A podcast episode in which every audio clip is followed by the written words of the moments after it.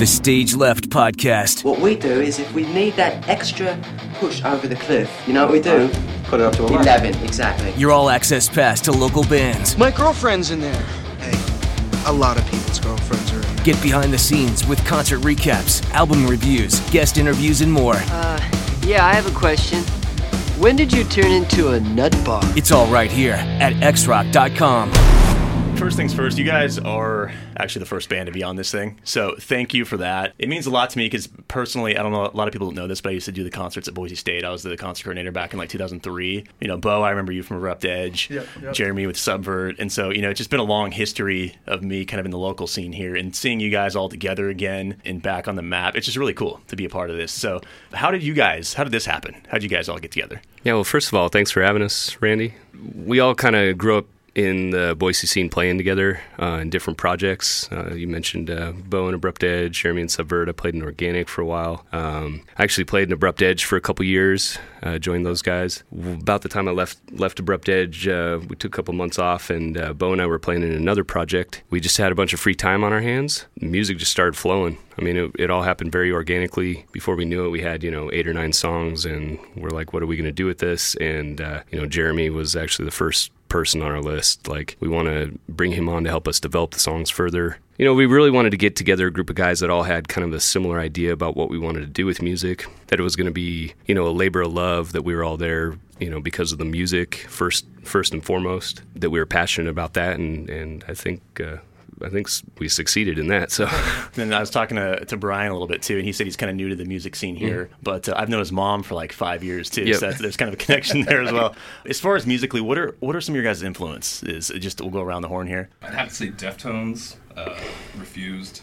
Yeah, it's kind of a wide wide range. You know, um, I like all different types of music. Uh, you know, I was hugely influenced by like 311, Rage Against the Machine, a lot of the 90s uh, rock type stuff, Red Hot Chili Peppers, um, but then a lot of the newer, uh, more modern or progressive metal, uh, Animals as Leaders, Between the Buried and Me, uh, Periphery, Intervals. Intervals. I, I'm kind of the same thing, you know. I, I, I loved Incubus, um, 311, you know, those late '90s, early 2000s bands, and then and then just you know, I'm always a fan of new music. You know, any, any anything new, I'm I'm gobbling it up.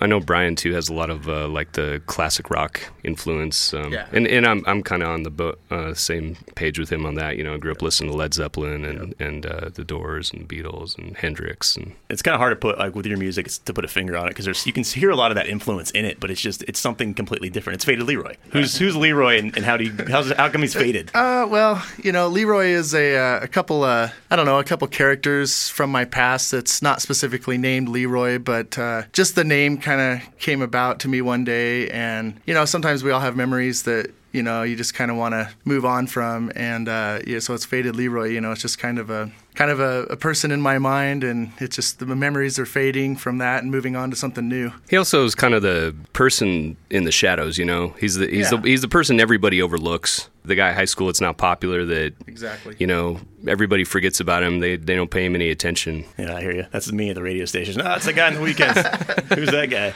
So, speaking of the local music scene here, it's been kind of cool to see how it's evolved from what we've all been a part of back in the day, like early 2000s, late 90s, to now, um, and how it's kind of taken off. And of course, Gary at the Knitting Factory really being on board with the local scene and kind of Yeah. pushing it a step further or multiple steps further, I would Yeah. say. What does it mean to you guys to be a part of the scene here specifically? Well, first and foremost, it's great because uh, you know, like all the bands are pretty tight, and for the most part, everybody's supporting one another. So you know, yeah, maybe there's a little bit of like friendly competition and stuff, but it's not there's it's not cutthroat like you find in some other cities, which is really cool. And uh, so it makes the shows a lot more fun because you're going to show up, you're going to play with your friends, you're going to know everybody's going to support each other, and you don't have to worry about people trying to get in on your stuff. Um, yeah, and on top of that, to have both uh, you guys here at the radio station and uh, everybody at the knitting factory uh, supporting local music and really like going out of their way to help the local scene, it means a great deal. it means a lot to us and it's you know and like you said it's, it's like a family everybody definitely supports Yeah. each other i've seen the camaraderie with all the bands you know just there for each other even if they're not playing the show they go to the shows to watch and, and support Definitely. it and share it and it's, it's great so we can move on to the, the album of course uh, have hope first of all where can we find it It's available on our website. Um, you can order it on our website, or you can do the digital download thing. It's uh, going to be on iTunes shortly. It's available on Amazon, CD Baby,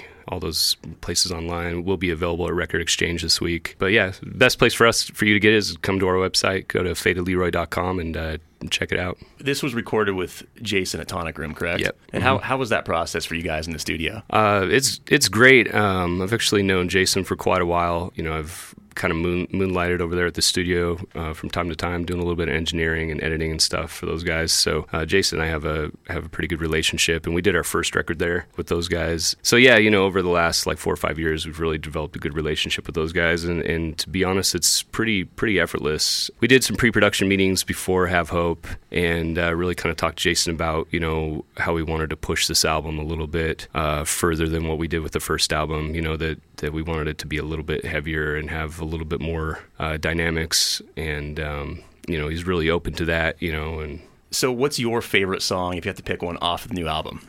All of them. yeah, my personal favorite, uh, just on the first couple listens, was uh, "Buried Alive," and it, uh, yeah, just the dynamics of it. Um, I'd, I'd have to agree. Um, Buried Alive's probably my favorite, just the way it flows. Um, kind of takes you on a little trip, a little six minute trip. Yeah, the whole album kind of does that too. I, you know, just listening to it, I've had, had it in my car ever since you know I got it, and it's uh, it goes from one point where it's just nice melodic chorus to boom, you know, full up in your face, Jeremy going at it. It's just crazy. It's just go back and forth. It's crazy. The whole thing is not nonstop. Kind of keeps you on the on your toes a little bit. Well, and that's kind of how life is, really, you know. And that's that's part of the thing about Faded Leroy is that we're, you know, we're kind of trying to encompass all all the things that life throws at you. You know, it's not just the negative emotions. It's not just you know the the anger, fear, frustration, pain. It's also positive emotions like love too, and and those types of things. So, I mean, that's kind of that's kind of what our journey is about, I guess. Yeah, totally. And is the name Have Hope? Is that kind of a response to kind of the current state of, I guess, the world right now, or is that just a general statement? It's uh, you know, I mean, there's definitely no shortage of, uh, and I don't know if it's you know the way that uh, um, technology has grown and the media has grown, but there's definitely no shortage of uh,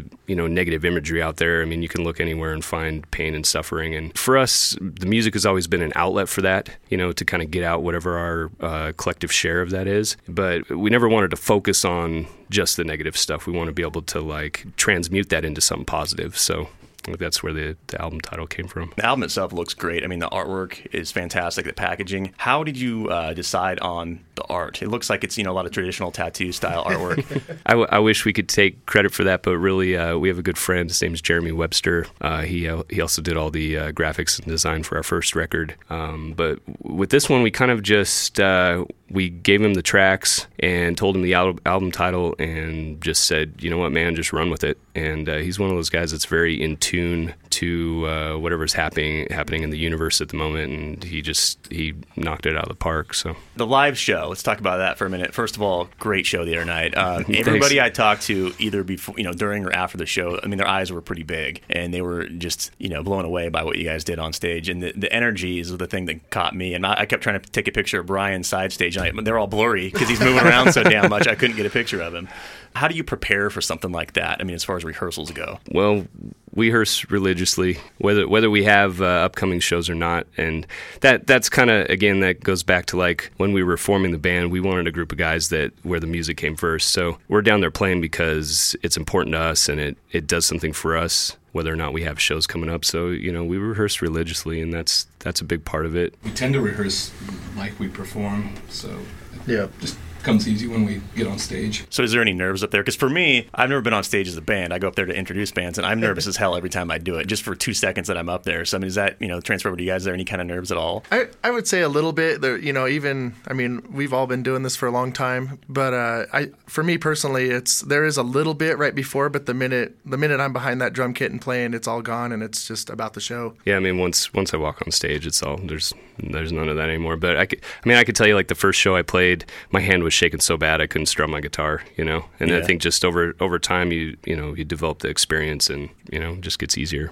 Is there any kind of, especially for vocals, you know, Jeremy? How do you how do you dig so deep for the way that you that you do what you do?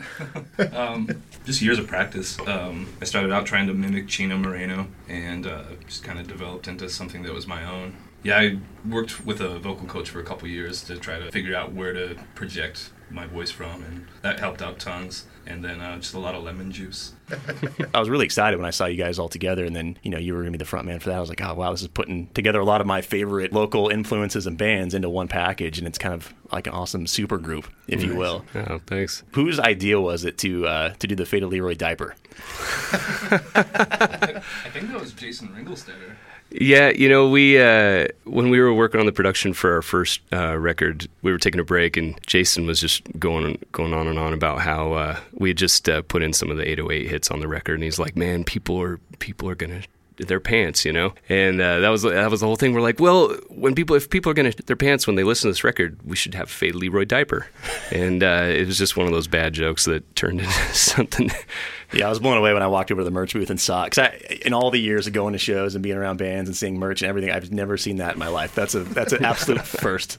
So, as far as where where can we find you? And social media and all that kind of stuff. If you want to plug anything you guys have, what's what's out there? Well, again, uh, the the best place to go is uh, fadedleroy.com. Um, but we're of course we're also on Facebook, Reverb Nation, and uh, SoundCloud. Um, we're also on Spotify now. And if you could say one thing about the album, just one thing, if you're trying to trying to sell it to somebody, what would that be? Dynamic. That's what I'd say. Is get ready to go on a journey. You're going to go through the highs and lows. And again, you know, we kind of uh, wanted to mimic kind of what life throws at you. You know, some days you got a good day, some days you're gonna have bad days. You know, some days you're just getting pummeled under the chaos of life, and then uh, other days you got all this room to breathe. And that's kind of what uh, that's kind of what the album does for me, anyways. So. Well, it's awesome, man. Thank you guys for putting that out there. You know, it's a phenomenal record, and I think eh, people need to hear it, absolutely, first and foremost. And then you come see you guys at a damn live show. um, is there anything coming up to catch you out? We are playing um, Rock the Lot number two, June 17th uh, at the Monkey Biz in Nampa. Uh, it's an all day festival put on by the Rock the Mountain and Holton Productions. And uh, we're going to be playing outside, so it's all ages. So we definitely encourage you guys to come out and hang out with us. Awesome. Well, thank you guys so much for coming in and doing this. Like I said, it means a lot to me that you're here. Check out fadedleroy.com for updates on the band, show info, music info, merch. Everything's right there. Um, that's a good starting point. Again, you guys are fantastic, and thanks for being part of the local music scene, man. Yeah, well, thank you, Randy. We really appreciate it, man. Thank you.